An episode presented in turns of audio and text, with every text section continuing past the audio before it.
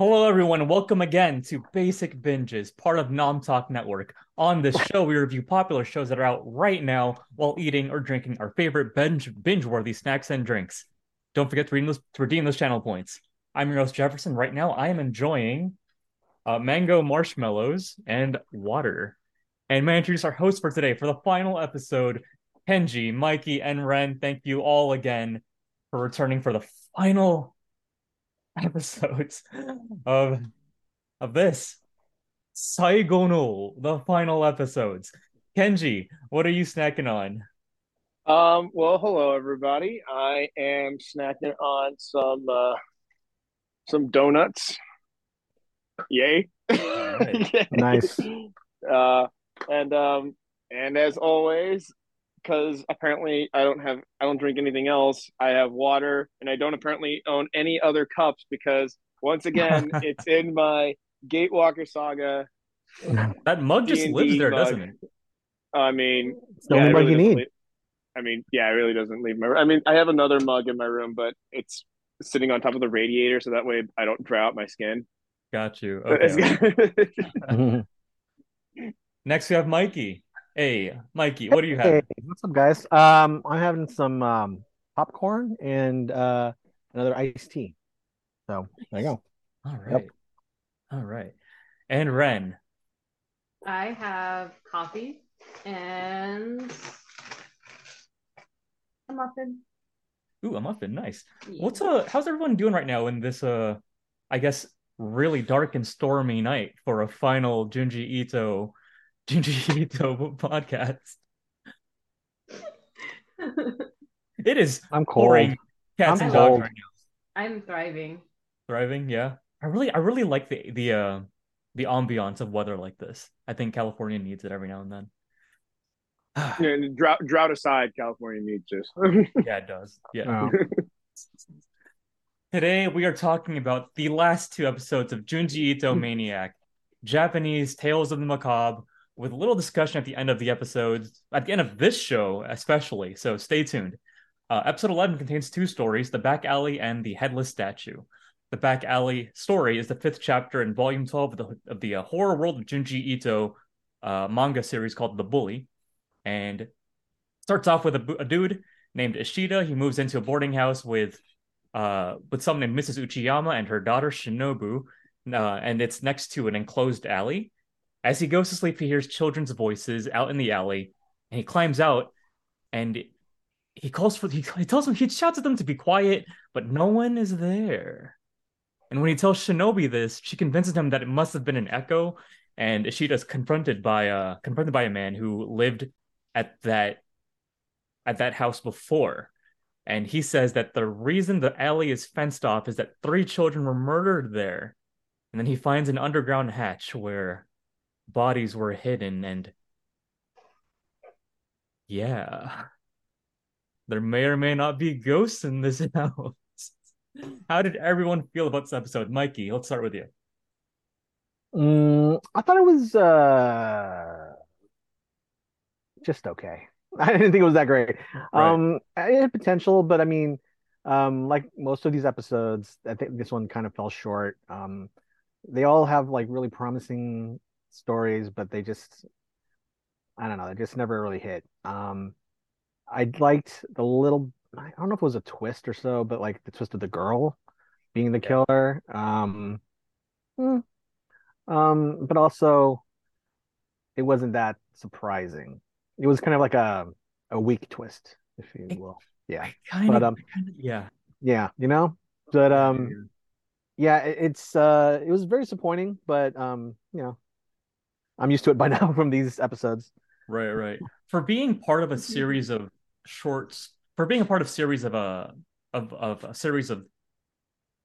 put this? It's part of The Bully. Mm-hmm. And for being a part of another series of stories, it feels complete enough. Like it feels like enough of a complete story. It's still open-ended, of course, but I mean, I got everything I needed out of it, I think. Kenji, how'd you feel about this one? I would say that I definitely enjoyed this story. Like, it's definitely creepy because like even I know there's something definitely like off-putting about, like, it kind of also reminds me of like the reverse of like the idea of like, I mean, I don't know if I don't know if people are familiar with this, actually.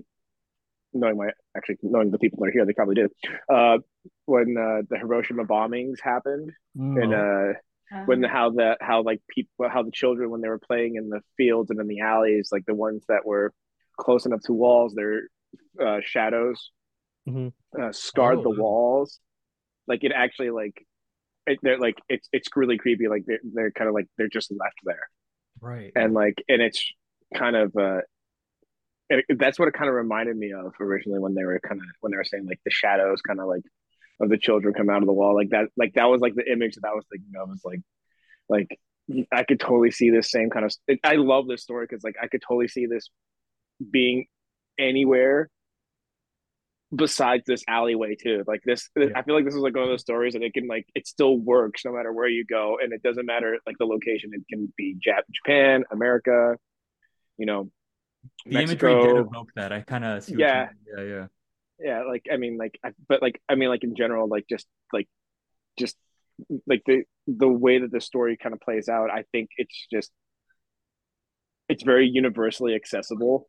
I feel like there's sure. like no like there's not a whole lot of like cultural like like a Japanese cultural thing like you know really at play. It's just like it's a very much meat and potatoes kind of story, and I think it's very accessible, and I think it's very solid.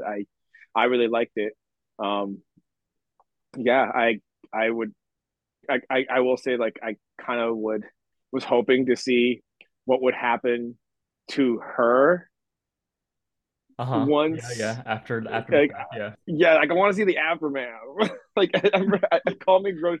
Like, because it's like Junji Ito, so like you want to like you kind of want like that image, that frame, that single frame, the single square in the comic that just stands out. Like Uzumaki, it's the girl with the thing in her face. Gil, it's the red snapper with the legs and the shark, you know, with the right. legs, you know, like there's like you know it's very specific. Or you know, there's the guy who's like, this is my hole in the wall, you know, like this is my, you know, like. Like there's very specific imagery, so like I just really wish that we had that in this one. Now that you pointed out, like this I would have loved to see this being set in like an American lower income neighborhood. How would that play out? Like I don't know if that like not that it's like a very like I guess evergreen template for a horror story. I wouldn't mind seeing like other writers like take this story and like run with it. Mm-hmm. Ryan, how'd you feel about this story at this point? It was alright. Yeah. I think it's probably because I've gotten through too many horrors and stuff that it was not bad, but I wasn't taken with the story itself. That's because there was no Liam Neeson.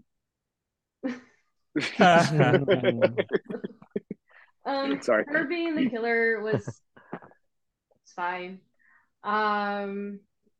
The children, I mean, like honestly, why would you stay at a house where you hear random voiceless children around? Like, I personally would never have stayed. Mm-hmm. I've learned that if you hear creepy children, you should probably leave. But I think at the end, like the ending of it, like Kenji said, it would have been interesting to see what happens after her dealing with basically the consequences of, you know, killing all those people, leaving their bodies there. Also, the guy was just on the floor. He's just there. Is he dead? Is he knocked out? What happened? Yeah, they never explain that. Yeah, they don't.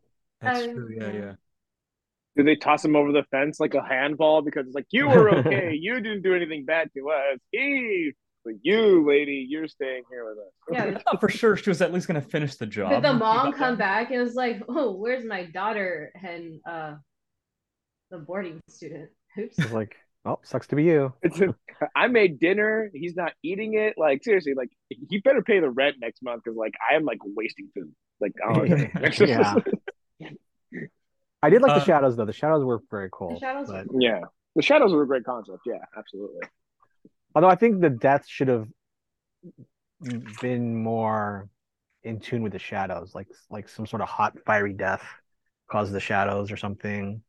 Oh, they just show up because of, or maybe the shadows reaching out and taking her. Yeah, it was just a very plain way of killing people and burying them in like. I wonder if the shadows isn't exactly the aftermath of a death, but I think they're like they left the ghosts. It's probably the ghosts or whatever you want to call them, leaving their footprint after the fact, after their death, maybe. That's how I see it as like leaving an imprint, basically. Yeah. That's probably them like trying to like reach out into our world, into our I guess into our another realm. I forgot what it's called. Our realm of existence. There we go. To finish off how the story ends, Ishida does investigate and he finds a window hiding behind a bookshelf, and he climbs down into the alley and finds the bodies of the three children right there inside of a hatch. And Shinobu climbs down to dispose of Ishida before the sun goes down, but the rope snaps, and yeah, the ghost probably I guess terrorized at least Shinobu by the end of it. I wish I could say that I knew what the ending of this manga was, if there even is more to this, but I'm not familiar with this one. I don't know if any of you also are. I don't think so. No. Okay. Wonder if she got a shadow. Maybe she got a shadow too, if she got killed. Oh yeah. We're all playing together. Oh, that's a thought. Ren, how did you... Oh yeah, go ahead. What was that thing that they got buried under? What was that, like a sewer grate or something? I don't know. What was that? It was like... It's like a hatchet. A hatchet, yeah. It was like a blockade. There was dirt under there. Mm. Like, it looked like a maintenance hatch for like wires and stuff. Right. It didn't look that deep, honestly. So I'm like, how did you get all those bodies down there? It was pretty shallow. Yeah. Like I think I saw two bodies in there, at least 2 or 3. Yeah. Ren, how did you like our? How was the voice acting in Spanish? It was so far, the Spanish dub has not failed me. Yeah. It did keep me entertained to go through the episode. I would say so far, throughout this whole season, it has carried the emotions and the if the character is feeling terror, you will hear it in the voice, right? And it carries it. I think, and it doesn't feel. I feel like the voices don't sound out of place. Like sometimes in English, it sounds a little odd. Doesn't seem to fit the situation. I felt that so far they've done really well with the voice acting, and that they stayed. They read the room and stayed within the atmosphere of the place. Got you. Okay. And I'm assuming Kenji saw it in Japanese and Mikey in Japanese? English? Okay. Yeah. Mm-hmm. Okay, Kenji, how did you dig it in Japanese? I mean, it was very straightforward. Yeah. Scene with the lady. I mean, it's one of the, unfortunately, they use the same, you start recognizing the same voice actors after a while. Right. Kind of like how you could just recognize Steve Bloom in anything he fucking does, or Nolan North. They're so distinct. So when there's certain voices like when you hear them, it's kind of it kind of starts getting a little stale after a while, because you kind of wish I wish they would bring in a little more variety into this. But sure. I get it, there's probably budget reasons, and it's probably cheaper that way to hire multiple roles, but. Right. They also were doing. I will say that the Shinobu's voice in this, in the Japanese version, was the female voice actress that they got is she wasn't. It was weird. She wasn't even really. It didn't seem like she was hiding that oh, I actually have like evil intentions possibly, like like at all. So it was just okay. Like you just kind of hear it and it's just kind of like off-putting. So at one point you're just kind of like, yo dude, like if you got killed, like that's on you, man. Like it's very wink wink nudge nudge, I'm a bad guy. I would say that you get that too in the Spanish stuff, like you hear it in the tone. Yeah, I agree. Mikey, did you hear that tone of voice in Shinobu in the dub? Yeah, sounds like to me. I mean, yeah, okay. I feel like it's a little too on the nose. So I kind of ignore them, but I mean, it is what it is. Mm-hmm. You know. Ooh, what if that like plays on the fact that the mother was blind to the whole fact that her child is a killer? I mean, her husband's gone. The dad's in there. Yeah, he's dead. I do wonder what the mom's role in this whole thing was. If she just wants boarders, she just wants people to rent the room out. Right. A husband wasn't good enough. No. Oh God, that was so creepy. Jesus Christ. What is? Jesus Christ, your girlfriend's peeked in through the back. And it just looked like your door was just swinging open really slowly for no freaking reason. She's not here. Like, oh, God. Wait, no, she's not here, though. Well, someone's home.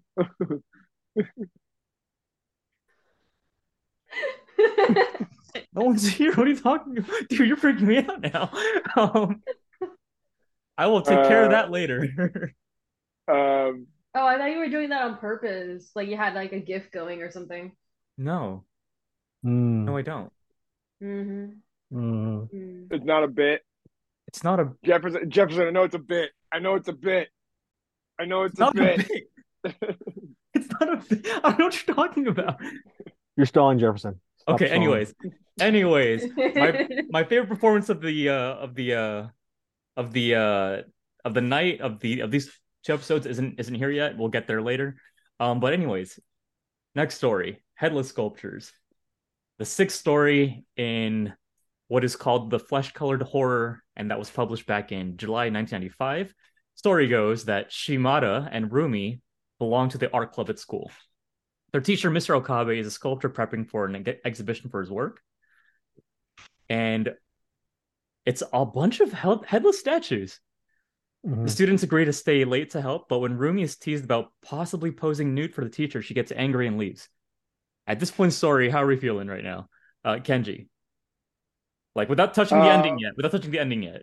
Oh my God. I mean, like, even my high school had teachers that did stuff like this. And it's like, oh, it's so, like, I mean, it's, it's weird. I'm not saying it's good, air quotes. It's good to know that scumbags come from all sorts of countries, I guess. I don't know. I guess I don't know if good's the right word, but you know, it's like this isn't just an America problem.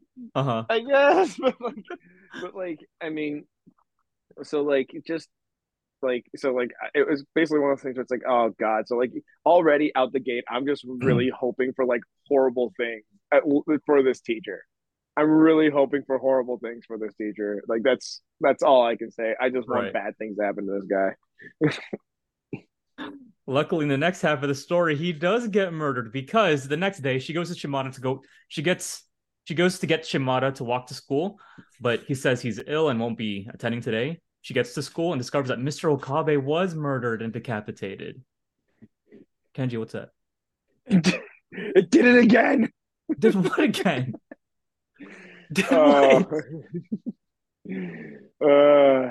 What is this last episode? What are you talking about? I know, right? I swear. What are you talking about?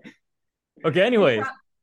Mr. Okabe was murdered. I'll take care of this later. Mr. Okabe was murdered and decapitated. When Shimada returns to school, he's wearing his winter uniform despite it being summer, and his face is covered with a surgical mask. COVID. Rumi asks whose body was found if it's not Okabe and Shimada's. If it's not Okabe's, then Shimada offers to show her. All of Mr. Okabe's statues are missing except for one. Rumi notices that the room smells of something rotting. Shimada locks them in the room and removes the mask, showing he is heavily bleeding from the mouth. He pulls the cover over, and the statue is Mr. Okabe's head. Shimada now wants to replace Okabe's head with Rumi's. She tries to run and slaps Shimada when he reaches for her, but knocks his head off his body, revealing that he too is a statue. Eventually, she is chased down by a bunch of headless statues that are also looking for heads for themselves. Mikey,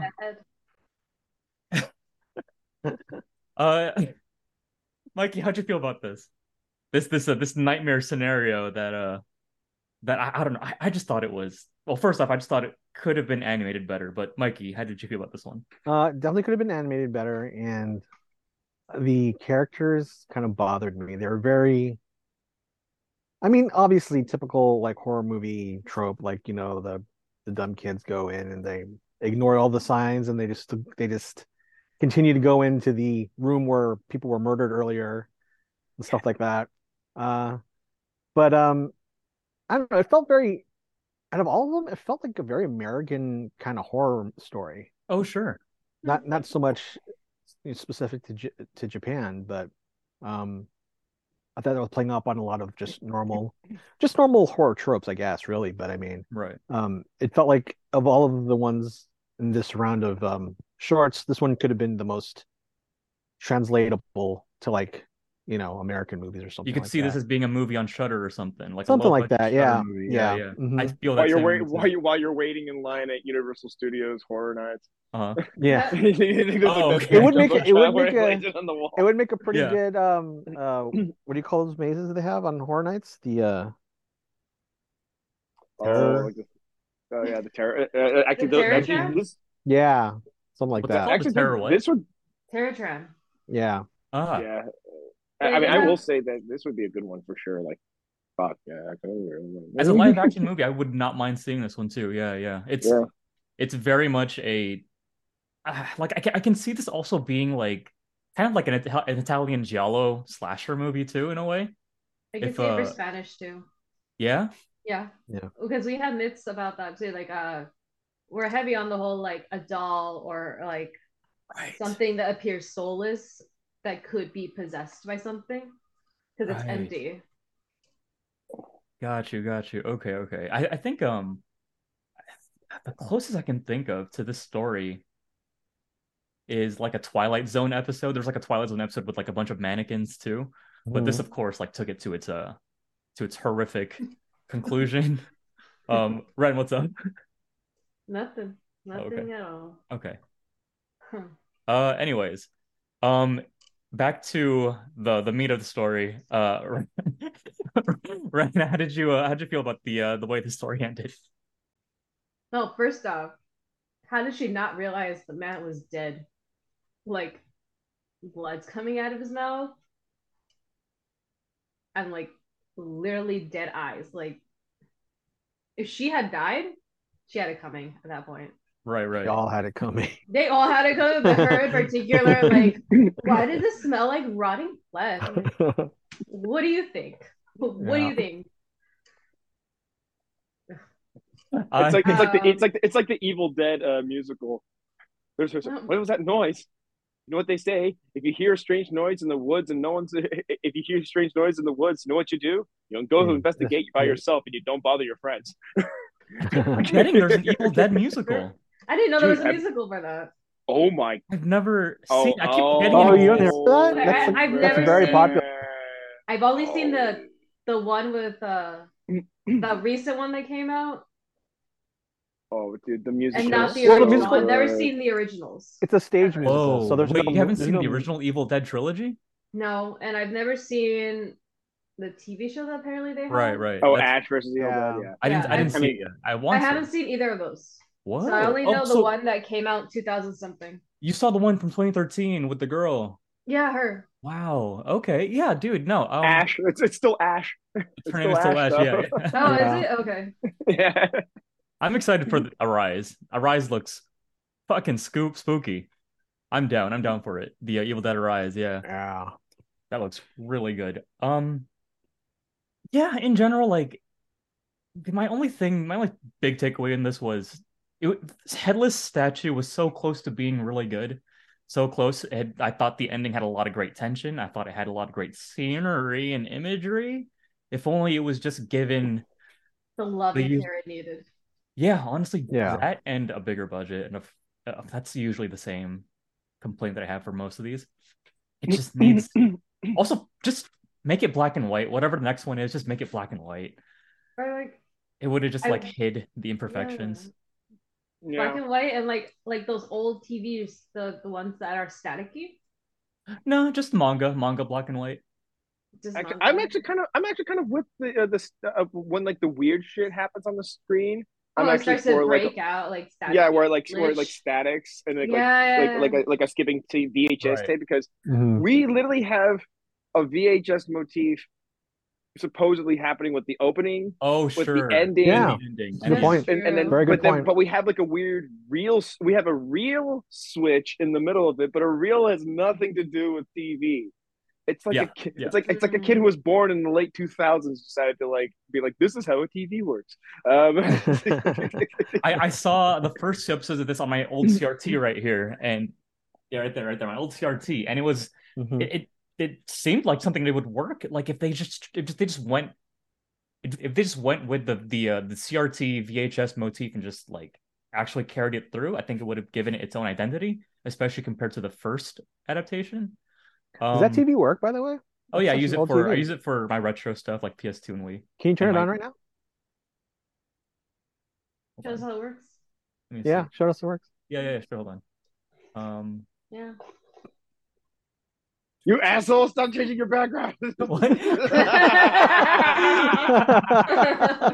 Okay, mine.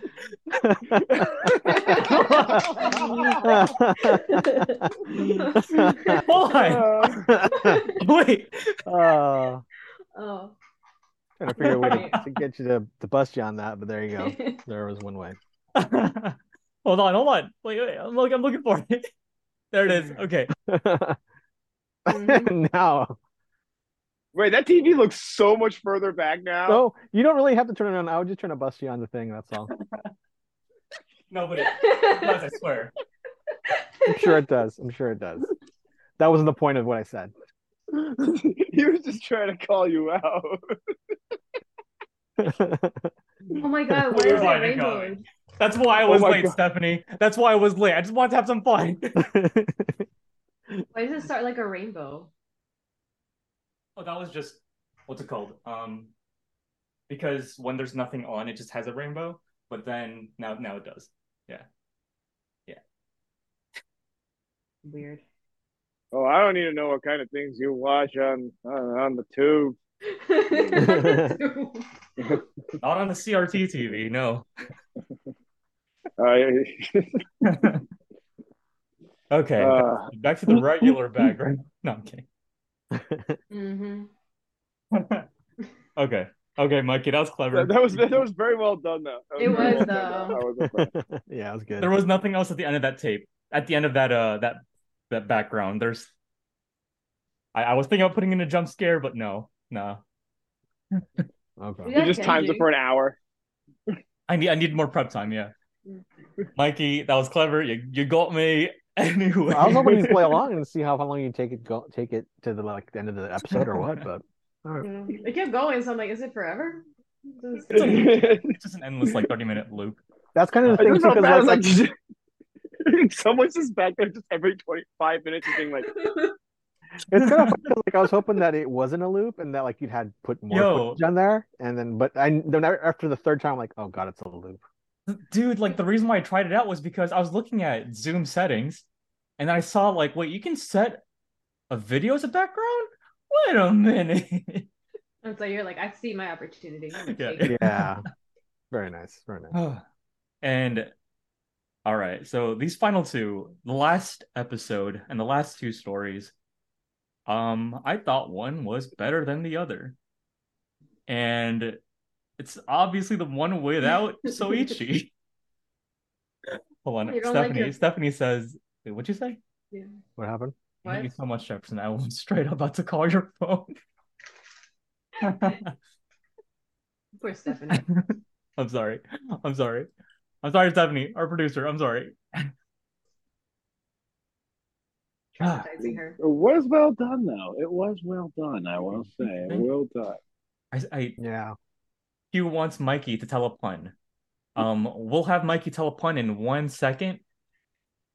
We're about to move on to the final episode of the night. And let's see where to start. Obviously, we're gonna start off with the first story, but I just want to say straight up that I did actually really like Whispering Woman. I thought it was really well executed as a complete 10-minute story, and all the way to its like really dramatic ending. Whispering Woman is the 8th chapter of Ma no Kakera. Mayumi suffers from a mental illness where she must be given specific instructions at all times as to what to do or say. If she's not given instructions, she will constantly ask what she should do. After several maids not being able to deal with her incessant questioning, Mitsu Uchida responds, and Mayumi's condition begins to show signs of improving through Mitsu Uchida, and her father becomes cautiously optimistic. Mitsu and Mayumi become inseparable, but Mitsu becomes very ill with bruises. Turns out she lives with a violent, abusive boyfriend named Aga. 2 weeks later, Mitsu is found violently murdered, with Aga the only suspect. Mayumi's father checks in with his daughter, who believes that Mitsu is still with her as she continues to take instructions from Mitsu. The dad thinks Mitsu is appearing in spirit. A few days later, Mayumi comes home soaked in blood, holding a knife. She tells her father that the blood belongs to Aga, and she killed him like Mitsu taught her. And it ends with someone who sounds like Mitsu whispering that she'll always be with her. I fucking loved this one. I'll get to that in a minute. Let's start off with Mikey and your pun, if you got one. Well, I don't understand what the whole point of this entire short was, because I mean, she obviously looked dead tired.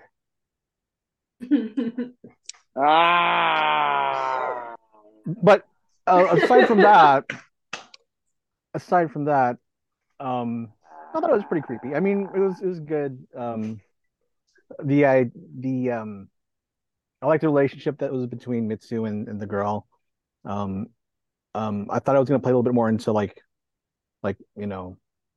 more mental health issues, but they didn't. You know, I mean, you can't expect too much from these. They're not going to go too deep into it, so it's like it's just a nice creepy horror movie with a ghost, and I think it worked out pretty well. I mean, of the four that we saw today, this time, I thought this one was the one that I liked the most.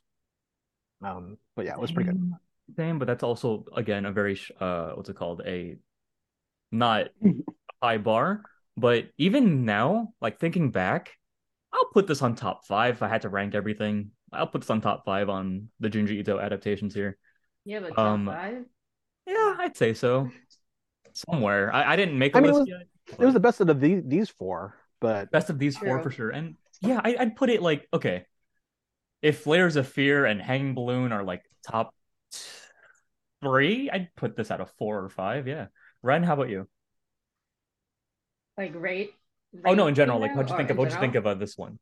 I actually really liked it. It reminded me of a couple of like Victorian-based horrors that I've seen, where there is a young woman being taken care of by someone, and then sometimes that person, you know, expires for whatever reason, illness, or was already dead to begin with, or, you know, and in this case, a violent significant other. I did like how it was carried. It was rushed technically when you think about it, but it didn't feel rushed at the same time. The way they paced that their relationship was growing. Yeah. And how the girl was able to function.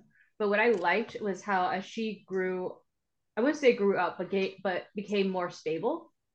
What was her name? The lady again? Mitsu. Yeah. Mitsu slowly deteriorated. She slowly started to look worse and worse and worse, and like of course we were meant to get that is probably from her unstable home life, with the abusive boyfriend, but I'm like, what is just the toll on not only the boyfriend, but because of the girl, both of them taking a toll on her. And that's a physical manifestation. That's just my take. I did like how it ended with, I mean, technically the father got what he wanted. His daughter became a stable citizen. A strong, independent woman, and probably a killer. Probably going to jail. But she killed one person. Just one person. And if he was guilty... He had it coming. If only she was wearing gloves, and she probably could have, like... She probably could have, like, gotten away with it. Look, that person ran into her knife 10 times. She ran into the knife. Yes. Ran to the knife 10 times. He fell, obviously. Kenji, how do you feel about this one? And your theory of running into a knife?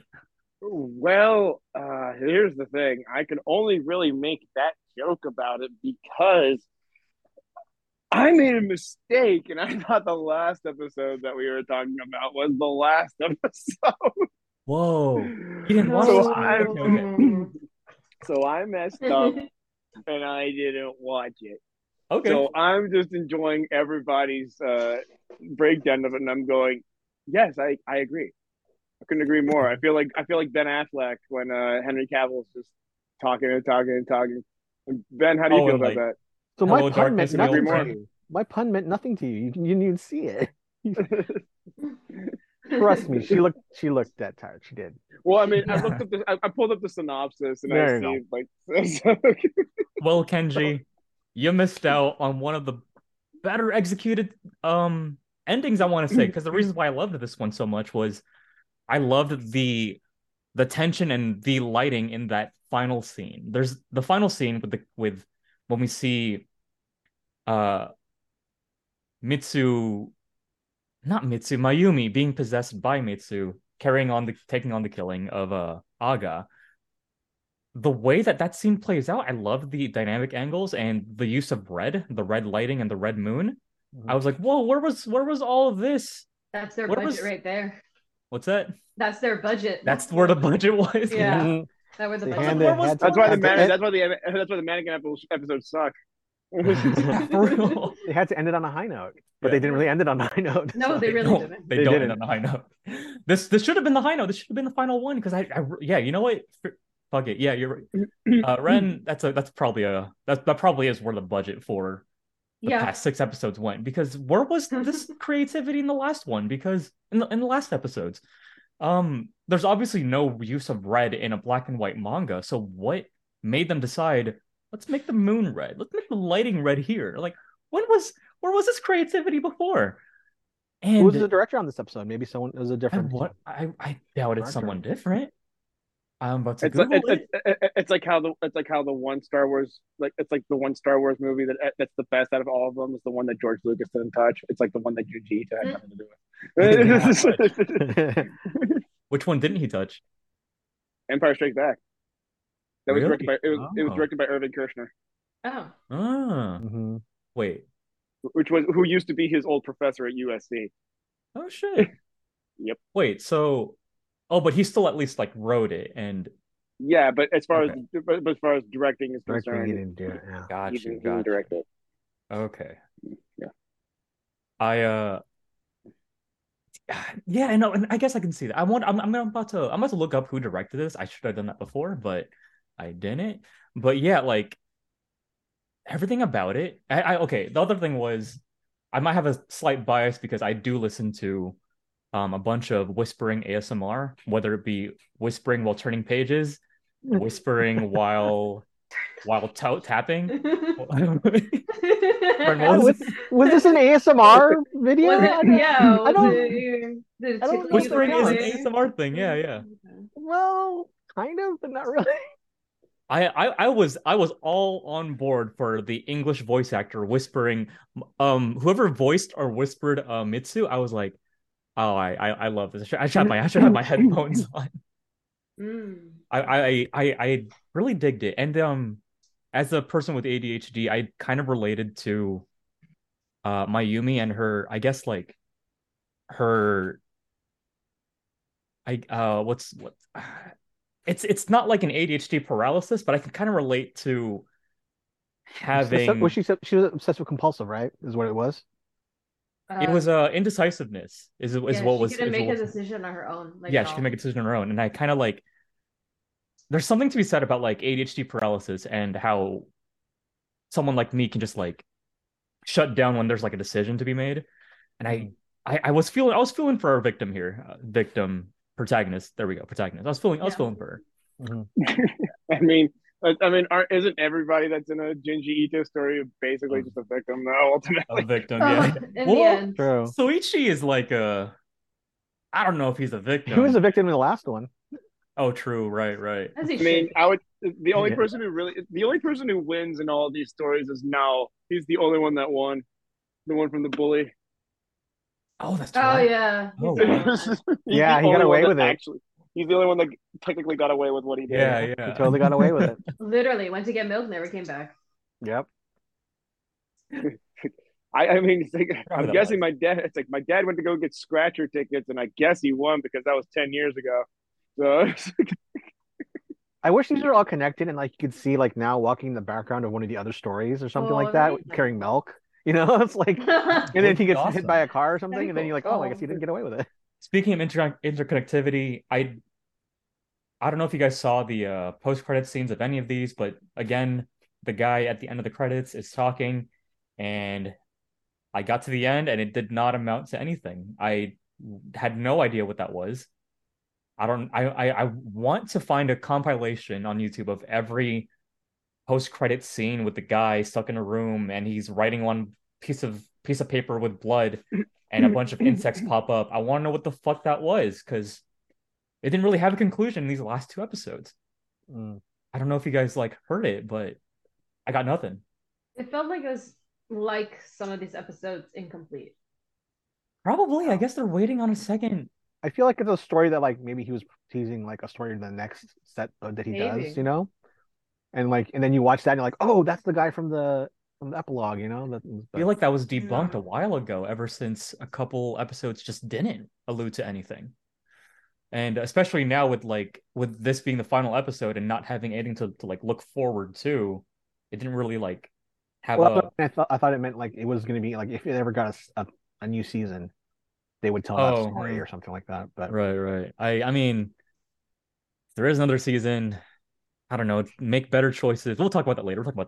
Make better choices with your story choices. Anyways, we'll get to that in a second. The final story of the night of Junji Ito Maniac, the final episode that they decide to end this whole thing on, is our beloved favorite character, Soichi, and Soichi's beloved pet. The second chapter of New Voices in the Dark. The Tsuji family adopt a stray kitten that followed Sayuri home from school and names him Colin. Soichi's face is scratched by Colin when Sayuri slaps him, resulting in him falling on Colin. Soichi gets mad, and everyone is paying more attention to the cat than him, and casts a curse that manifests as a status crackle. Sayuri catches Soichi using a dead snake as a cat toy for Colin and warns that the snake's ghost will curse him, but discovers Colin chewing on the dead snake. Colin begins to catch and eat snakes and insects while scratching everything in the house. She even catches and eats an abomination with eyes all over its body. I don't know what that was, but I'd love to know what you guys thought of that. The family keep the cat indoors, and Soichi thinks the cat brought it back from hell as a gift. No one dares go near her as she emits a strange surge of electricity, electrocuting Soichi and forces the family to leave the house. Colin returns to her precious, lovable self while Soichi is seriously injured and can't move. He has that power. I do not understand this character. I'll be honest now. I thought I knew. I thought I would find something eventually. Maybe I have to just actually read an actual Soichi story all the way through. But yeah, it's just an annoying piece of shit. Wow. I don't know what else to say, Mikey. Mikey, there's my review already. It's a piece of shit. So there you go. Anyway, sucks. Return to sender. Mike, do you have anything to add? Man. Oh. One no. star on Amazon. Go to someone else. I'm coughing right now. Wow. I am fascinated though. I'll say that. I'm not a piece of shit, but I am fascinated on what his deal is. So if he ever does make a compilation manga or a full ass like longer story with Soichi, I'd still check it out and probably read it. But yeah, these little snippets of his life were kind of pointless for this entire 12 episode anthology series. We don't have enough context. We don't have enough context of Soichi anywhere. Like, same thing with the Hikizuri family. For people like just checking into a Junji Ito anime, Soichi doesn't like he doesn't. It's like we're just finding a character in the middle of an arc, and we weren't there to see the beginning of it, or especially now the end of it. Mikey, how'd you feel about Soichi's beloved pet? So I thought this was one of the funnier ones, and that's the problem with it, is that the Soichi stories they're funny, they're kind of dark, they're dark comedies. They don't fit in with the rest of these. They're not gory excessively. They're not very spooky. They're not very scary. They're just like dark comedies, and they're funny. And this one was definitely the funnier of the ones with him, the two that he's in. But and I just felt myself thinking like, wow, this is how you end it. It's like you end it like the joke, basically. Yeah. It started with a joke. Well, there you go. I mean, right? It ended with a joke, I guess. So yeah. I mean. That was the thing about this one, is like I just thought it was very funny, but that didn't it shouldn't have been. It shouldn't have ended it with something like this. If you're gonna bring him back, maybe pay off the first episode that he was in, which they don't pay off at all. I liked the animation of the cat. I thought that was a very cool looking evil cat. I liked the little the spider thing that he brought back. I think it was just just what they said was basically a creature from hell or something. Yeah, I just took it for that. It was like, oh yeah, like obviously the cat is like possessed. It can maybe go to hell. Just tuning in.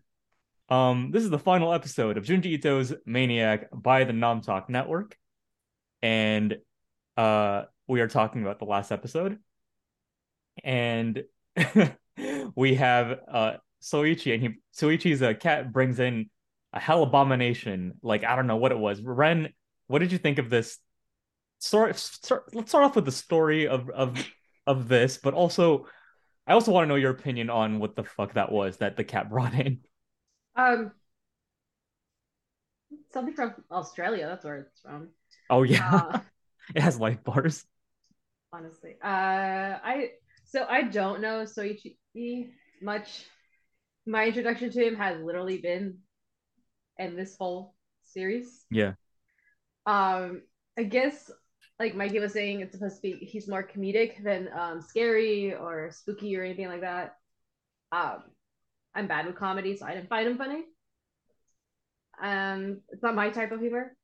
I like dark humor, don't get me wrong. My whole life's dark humor. But he wasn't it for me. I did like how they worked with the cat, but I'm partial to cats. I enjoy cats. Yeah. Respect them being little demon spawns. I did enjoy how it started with this sweet little cat, and then just progressively went to like evil child, and then like back to sweet little cat, which I can say is 100% accurate. To your cat? To any cat. To any cat. Cats are assholes.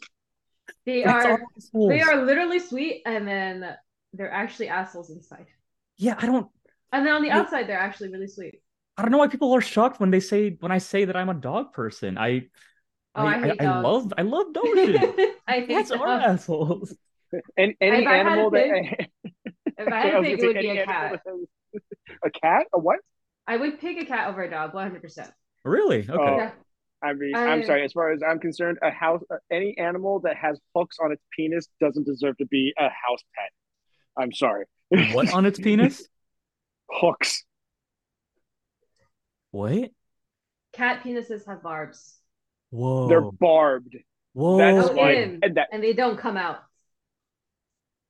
That's why they scream. What? Yo, I had no idea. Oh man, I so what's scarier? What's scarier, Jefferson? This or the Junji Ito stuff? I don't know. No, ducks are much worse. Ducks. Look up what ducks have. Oh yeah, much more terrifying. You want me to look up a duck penis right now?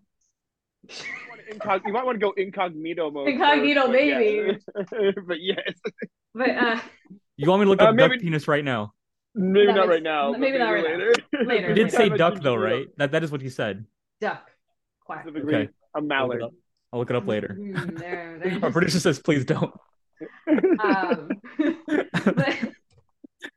But I feel like if the episodes had been switched, I think it would have ended on a high note. It would have. It really would have. I think it was just like of Junji Ito's like creations that I visually have seen, Soichi's one of them. So I can understand why you saw him a fair amount in this series. Yeah.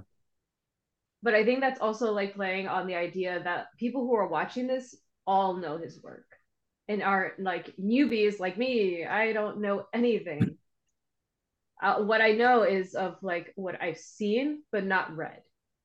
It does expect you to have some knowledge of Junji Ito's stories. I remember reading a comment saying that, sure, the series is mid, but he was just happy that these characters are brought to life in animation. And I'm like, I guess that's something, but it's one step more for horror anime in general, which is already scarce as it is. About that, like, even when we're like so flooded with shonen and slice of life anime, the few horror anime that we do have, which are probably like around at least the hundreds, are pretty fantastic, I want to say. Well, what we have, like, if we're gonna count the like a top 10 list of horror anime, I feel like I can like come up with some great ones. Like there's. Well, my next question is are we talking strictly horror, or are we talking horror action? Because Junji Ito, just straight horror. Yeah. Straight horror anime, yeah. Yeah, okay, yeah. Monster, I mean straight horror. There's no combination of another. Yeah, because like straight horror. Yeah. Like straight pure horror, there's not that many. Okay, fine. There's some that are carried by another like genre, like there's action. Sure. There's like slice of life, like there's some slice of life elements in it that has a thriller vibe or like monster. I was about to put monster on that list, but monster is like a psychological thriller, and so is Death Note. That's a fair. Okay, I guess. I see what you mean. Okay. Then it is pretty scarce. Oh, Mikey lost power. Apparently, the evil spirits of Junji Ito, according to our. Oh no! Oh no! He had a good director. I wanted to see what his director was going to be, because we're talking about, for the final talk, we're going to be picking a Junji Ito episode, Junji Ito story from Junji Ito Maniac, and picking a director to direct a live action adaptation of it. Are we 100% sure Mikey can't be here to talk about it? I'll put him on right here. I'll call him right now on the phone, and we'll put the screen right there. Mikey, actually, come back. I'm actually okay with that, low key. Like, put him on the phone. Put the son of a bitch on phone. Okay, hold on. While we're waiting, I don't know if you know this, but apparently Fortnite had a tie-in with the Netflix series, and apparently for an event, one of the stages you could play on was floating heads. Because, you know, nothing says family fun like floating heads. Are you serious? Look it up, dude. Look up Junji Ito Fortnite, and it's just an entire stage of floating heads. That's a very wholesome, you know. What? Oh, that's actually really fucking rad. I don't play Fortnite, but that's, wow, that's I don't really play Fortnite, fucking rad. But now when they got Junji Ito and Goku, I'm interested. I mean, I'm not, but I mean, because aren't these maps gonna like disappear eventually? I don't know. Yeah, it's an event thing. Well, same thing with Goku. Same thing with Goku. The skin is only for a limited time. They're only licensed to sell it for a limited time. That's so same with every single skin that they've come out with. If it's tied into some sort of other IP, you will not be able to get it. I wish I almost got the Uncharted Nathan Drake one because I was like, that might be fun to play as Nathan Drake in Fortnite, but then I was like, I don't play Fortnite enough for me to drop the $10. I decided not to. Hold on, wait. So wait, if what you're saying is true, if I get like the Batman skin at the time of its release, can I still wear it after it's over? After the yeah. Oh, are you saying you own it? I own it. Okay. Got it. But they can't sell it anymore. Yeah. Right. That's so lame. But I get it. Because... Like technically, Dead by Daylight, you can play as the Demigorgon. I remember this. And all those characters, if you bought them. But if you didn't buy them, then you now have to play. Yeah, basically the characters that you're playing have the same mechanics, except it looks completely different. Right. It's really. So it's lame. I remember that. Story. Yeah, that kind of sucks. That now now gaming can be its own lost media now. Mm-hmm. Or I mean, that's why PlayStation 4 with PT on it is worth thousands. Yep. Thousands. Were we talking about that for a second ago? Yeah, we were talking about it last. Yeah, we were talking about it last time. Yeah. That's right. Well, the last time I was here, so only the map, only the floating balloon heads is a map. Yeah. You can play as a skin. Is Mike not picking up? Oh, he's still. That's really cool. Okay, Fortnite. I see it. Oh, wow. And right under it was the recommendation that Uzumaki is getting an adaptation from Adult Swim, and it's 3 years ago. It's about to be 4 years ago since the announcement of the Uzumaki adaptation. You'll never see it.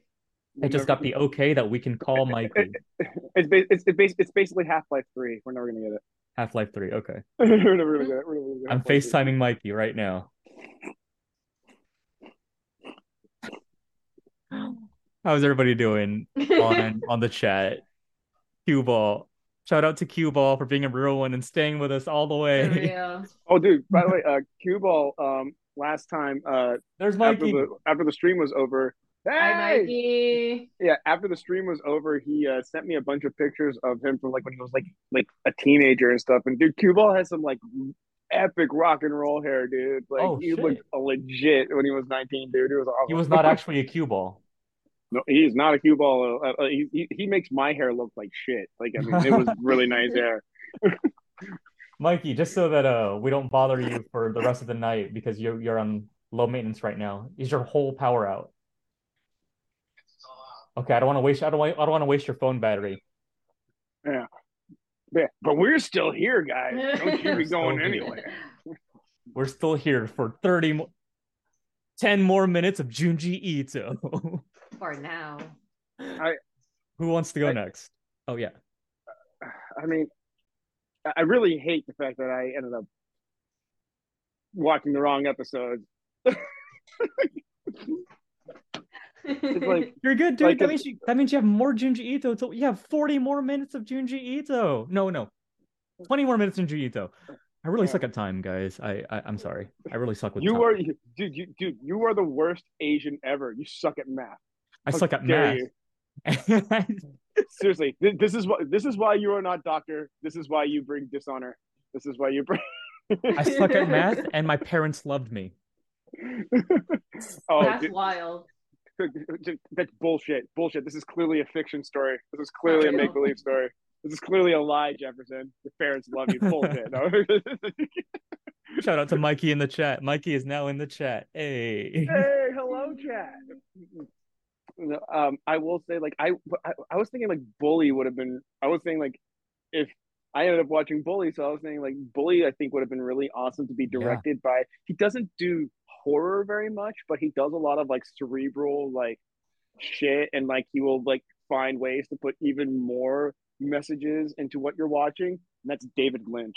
Wow. I think David Lynch for Bully. I mean, it's something that I don't think that he would be like, why? I don't know if I would feel comfortable with filming a mother beating her child like that. I don't do adaptations of these Japanese cartoons. Yeah. I mean, after Dune, he's already said he's never going to do an adaptation again. No. So, but yeah, like, I mean, just like if he were to, like, I feel like he would be able to do a really good job with like. He would. That. Yeah, and the thing, and also the other one was the mannequin episode. Kind of reminded me of the Doctor Who like walking statues, the living statues bit. I don't know if you remember the angels. The angels, yeah, the weeping angels. The weeping angels. It kind of reminded me a little bit of the weeping angels a little bit. Bless you. But I would definitely say like I would love to see that done. And first of all, I could totally see that completely revamped into something completely different because like I mean.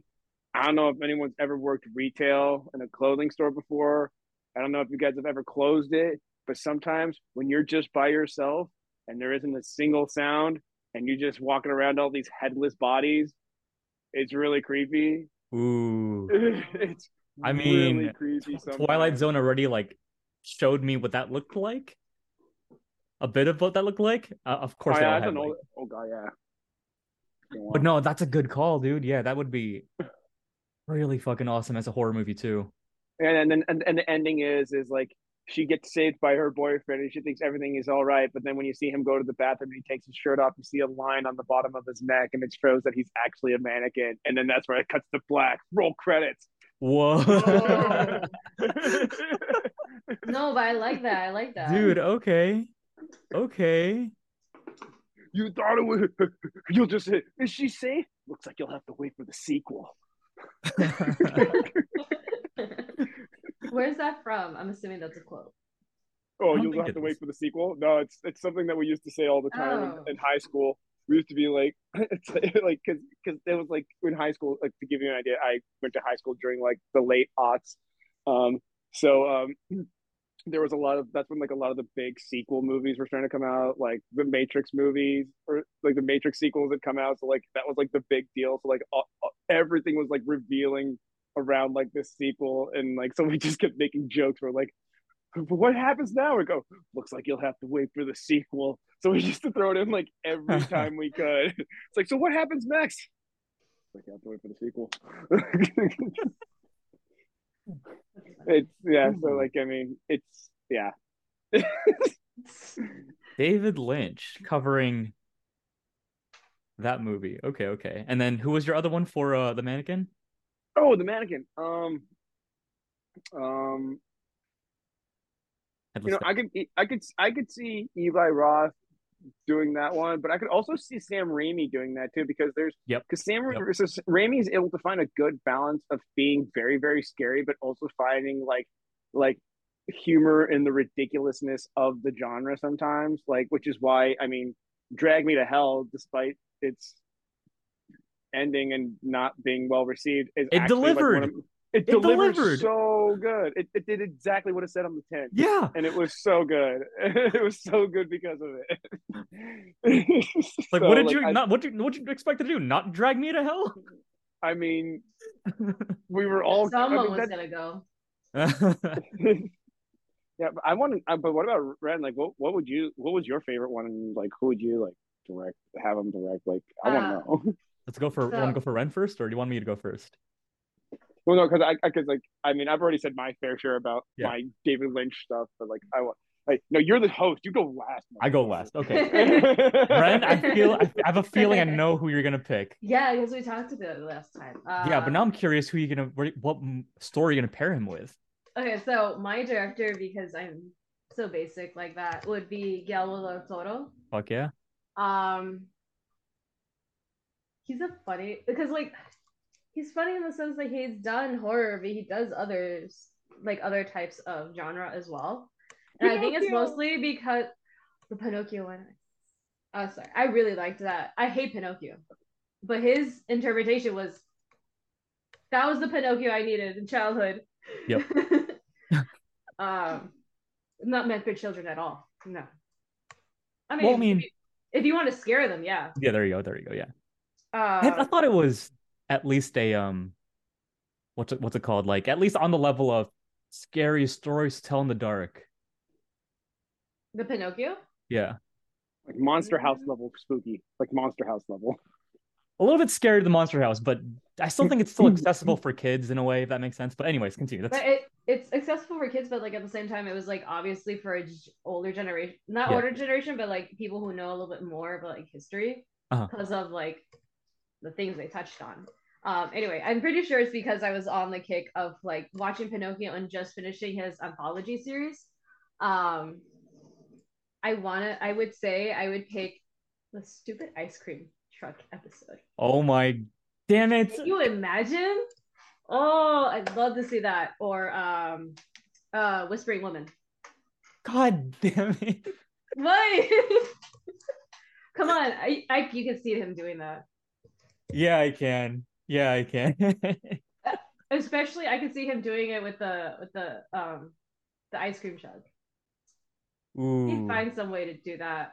Yeah, making a sinister or more children's movie cautionary tale, yeah. Oh, I can see that. Yeah. Okay. Guillermo del Toro, our boy GDT on those. Okay. Dude, he is, by the way, I actually got to interview him once. He is the chillest guy ever. I'm not jealous. What was the oh my god. So this was back again, I'm aging myself again with this. It was the 2009 VMA Awards. This was when they had first announced that Hellboy 2. This was Hellboy 2. This was when Guillermo del Toro had just announced that he was going to start making video games with this other company. This was the video game that he was making before it got scrapped, and he started doing Silent Hills, and then that got scrapped. Okay. So he was making a horror game, and like I was interviewing people on the red carpet, and like a bunch of people were there, and of course, like everyone was like, and of course, like, and I just was like, hi, and I just waved him, and like walked up to me out of like the 30 people that were at that red carpet that were trying to interview him. He walked up to me to do one interview, and because of that, there was like my microphone and then like 20 other mics like around my head. But like he's like the coolest guy, like so excited to like he loves talking about his visions and his creations. It's like when you see him talking about it, you can see like the gears turning. It's like a kid talking about a candy shop. It's so awesome. One of my favorite videos of GDT was him like just fanboying over Ultraman shit. There's a video of him like just, you saw this? Yeah. Oh my god, it's so cute. Adorable. He's such a little nerd. Oh my god. I'm so jealous. That's such a cool opportunity, dude. Wait, so 09 VMAs? Wait, where were you at that time?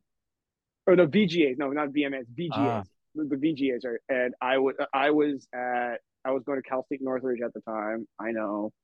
That's and my roommate at the time was, I mean, he still runs the website, but he had his own website where we were basically reviewing video games and movies and stuff like that. So they invited us to the VMAs, VGAs one year. So we were like, okay, let's go. And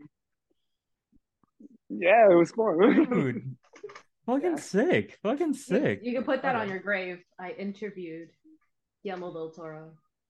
Oh no, I don't know if I'll put that there. I mean, I actually don't know what I want to put as on my gravestone, but I know that my grandfather's is going to be Darth Vader is Luke's father.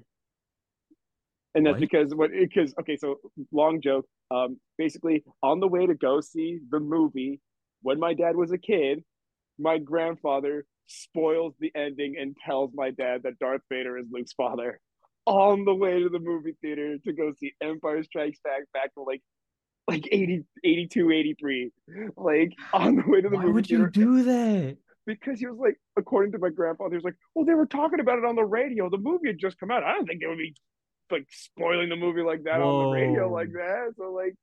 So everyone was like talking about it at school, and then my grandfather on the way to their movie theater goes, "Wow, I was hearing on the radio, but I don't know, maybe Darth Vader's Luke's father." In an age without internet, of all the ways. Of all the ways to be spoiled by an ending, like, oh my god. So like, it's like, that's why it's like, that's gonna be his. I don't know what mine's gonna be. I still don't know what mine's gonna be. Clever, maybe just this clever quote. I feel like mine's gonna be like, life costs way too much. Bye. It's what? Life costs way too much. Bye. It's just a big giant mustache. There's no epitaph. It doesn't say quote. It's just a mustache, so it just looks like your gravestone just has a giant mustache. Can you make it so that your name right now looks like a face, and then you just add the mustache? Oh my god! I'm trying to like make eyes with the E and I or something. And G. Wait. The E and G can be eyes, and then. My last name is a J. It's J. Oh shit! Right. It's literally right there. My bad. Dude, you half Jap son of a bitch.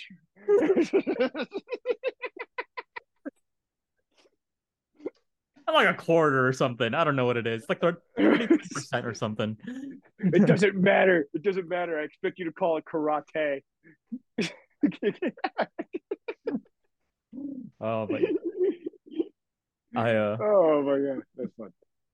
I think I saw Mikey trying to pop in, but yeah, I saw. Yeah, he's been. Oh, Mikey.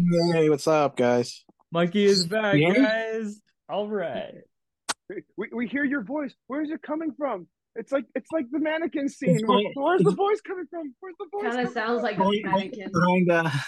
Blink twice for yes. Yes.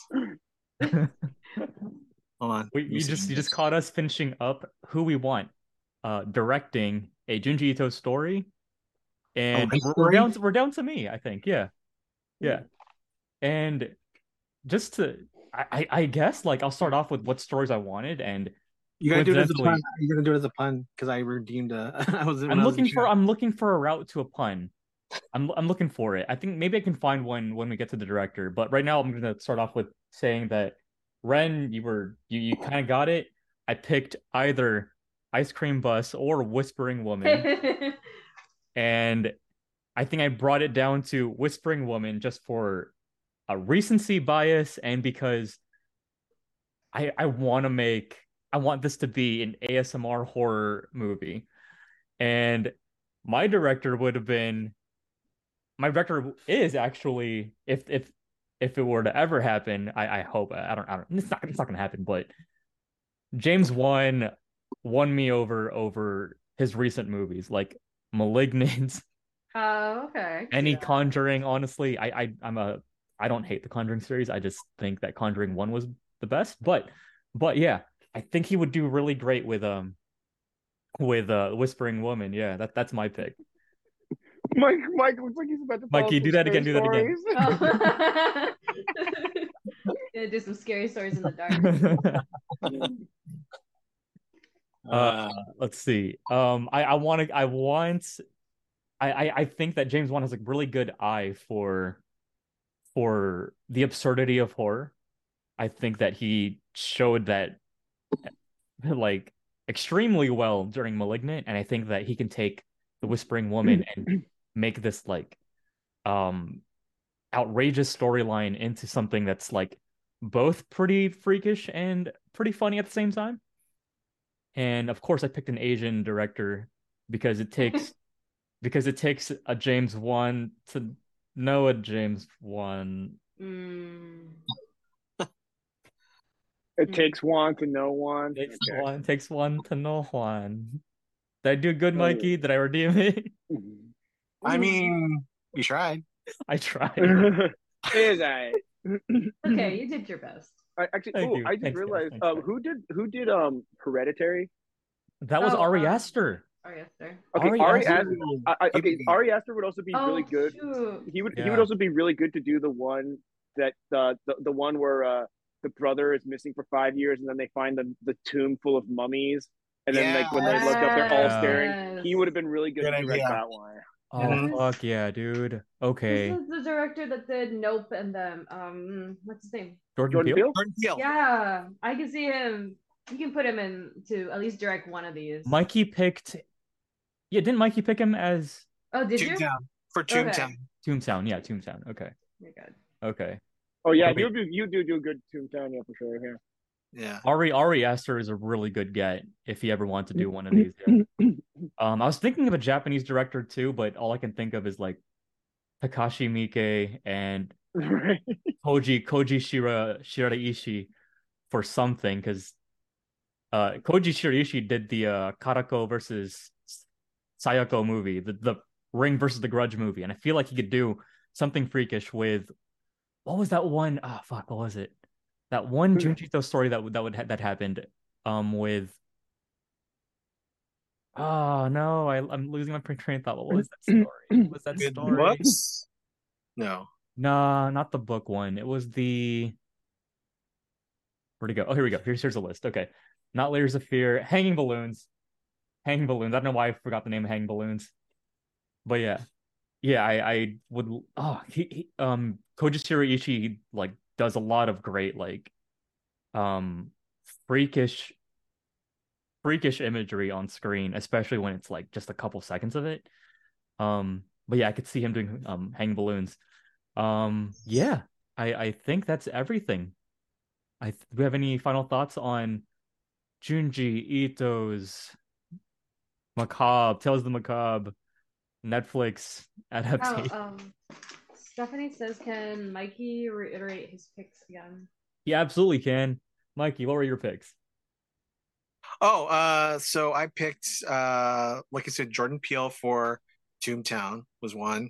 Because I think just the small town stories, like he does it well with like the last two movies he did. And then also I mentioned that Eli Roth for Layers of Fear. Mm-hmm. I think the idea of like a woman like ripping off her kid's skin is pretty Eli Roth.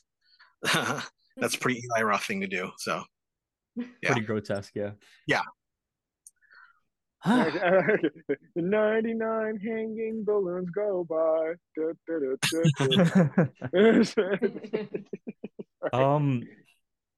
Yeah. I overall, this was so much fun.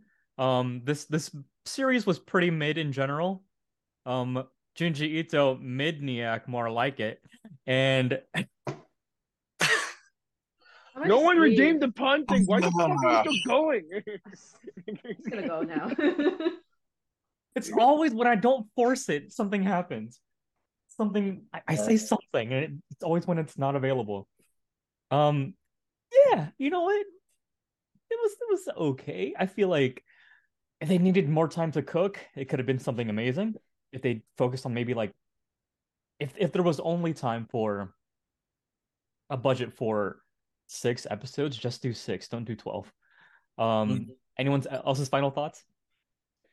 If it had been halved, I think it would have done much better, given them more time to, grow for those maybe 6 episodes. Yeah. Because there are short series that exist that have like hour long episodes, and they do fine. They're solid stories. This one felt like you had some good gems in there, and the rest were just all right. Yeah, like obviously the material that it came from is better than what you ended up getting. Yeah, that's fair to say. Yeah, I just feel like it's a lot like it's a lot like being handed like the keys to an awesome idea, and you kind of just half-ass it. Kenji, Mikey? I'm the same way. I wish you guys had just focused more on doing just animation, because like on the animation and just gave us half the amount. I would rather had quality over quantity. Yeah. Because and also a part of me, maybe it's a little hard because they would all be trying to mimic Junji Ito's art style, but I wish we could have seen like different animation studios doing their takes on the different Junji Ito stories, like how you have, like, you know, like with the Star Wars Visions, you know, how we had like a bunch of different studios. We also, even with Batman's Gotham Knight, you know, like we had multiple different studios. Yeah. Like, I mean, like it's been done before, and it's really, really awesome when they do it. So it's like, God, let's see more of it. Now I want that anthology series of different animation studios doing a different Junji Ito story. I think that still goes down to their budget, unfortunately. I know, but they don't have Warner. They don't have Warner Brothers Disney money, right? Kenji, any final thoughts? I mean, I mean, if we get a season 2, I'll be surprised. I'll be very surprised if we do end up getting a season 2, just because I feel like not a lot of people are finishing finishing the series all the way through. Yeah. That's one. But two, if we do get a new season, I'd rather they cut the amount of episodes down, and I'd rather they give us 6 decent length, really well animated episodes than 12. Sometimes very abruptly ending stories. So like, yeah, there's just story fragments too. Some of them are exactly. Yeah, like some of them it's like, oh, that's some of them you find out like, oh, that's just part 1 of like a 6-part story. Like the freaking the kids who find the guy that burying their bodies in the front yard, the house that's like a portal and shit. Like yeah. Don't assume that the people who are watching. Like, don't assume the people who are watching are, like, already know the material. Right. Just assume that everyone doesn't know anything. Mm-hmm. Yeah. I feel like that would catch more people's attention. Yeah. I guess one more question I want to ask to all of you is, did this at least, like, encourage you or entice you to check out the mangas? Well, I had never seen any of this stuff work before, so this definitely encouraged me to check some of this stuff out. And like everybody else said, you know, I think... as it was laid out with like all these episodes, if they just shortened it out and like if they give us like some more like what like stories that are just self-contained, you know, like 1 or 2, it'd be better, I think, you know. But yeah, I mean, it definitely makes me want to check it out, his stuff more. Yeah, no, I agree. I only have like a couple books on my shelf right now, and I do want to like dive in and finish up like binge read like at least the 1 or 2 that I have that's still have been on my backlog, and then to move on to something to like another story that he has.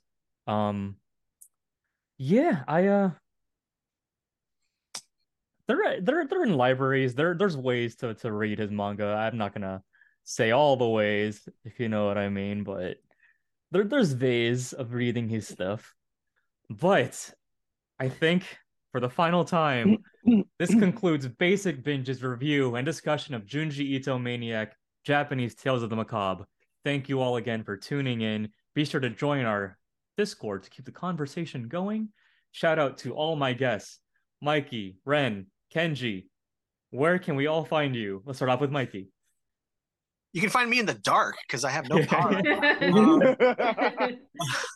Otherwise, Gripsy47 on all our socials. So there you go. Perfect. Ren? You can find me on Insta and TikTok _ghostbrat. And Kenji? You can find me on TikTok and Instagram @Kenjinator. You can also find me on Twitch @TheKenjinator. And on Sundays, I am part of a Dungeons and Dragons campaign with my father, who is the Dungeon Master. The channel is KDNLA, and we are the Gatewalker Saga. Check us out. Gatewalker, nice. And I am your host, Jeffersaurus, and I'm Jeffersaurus everywhere online. Everywhere. You can listen to the show on Google Podcasts, Spotify, or wherever podcasts are sold. Don't forget to subscribe to the YouTube channel for Nom Talk, Facebook, Instagram, TikTok, and Twitch. All platforms are at Nom Talk Network. Tune in on Wednesday as Eric Ramirez leads the charge on the 1998 film Dark City. I've been your host, Jefferson, and have a nomorific day and good night. Mikey, you are freakish. As we go on.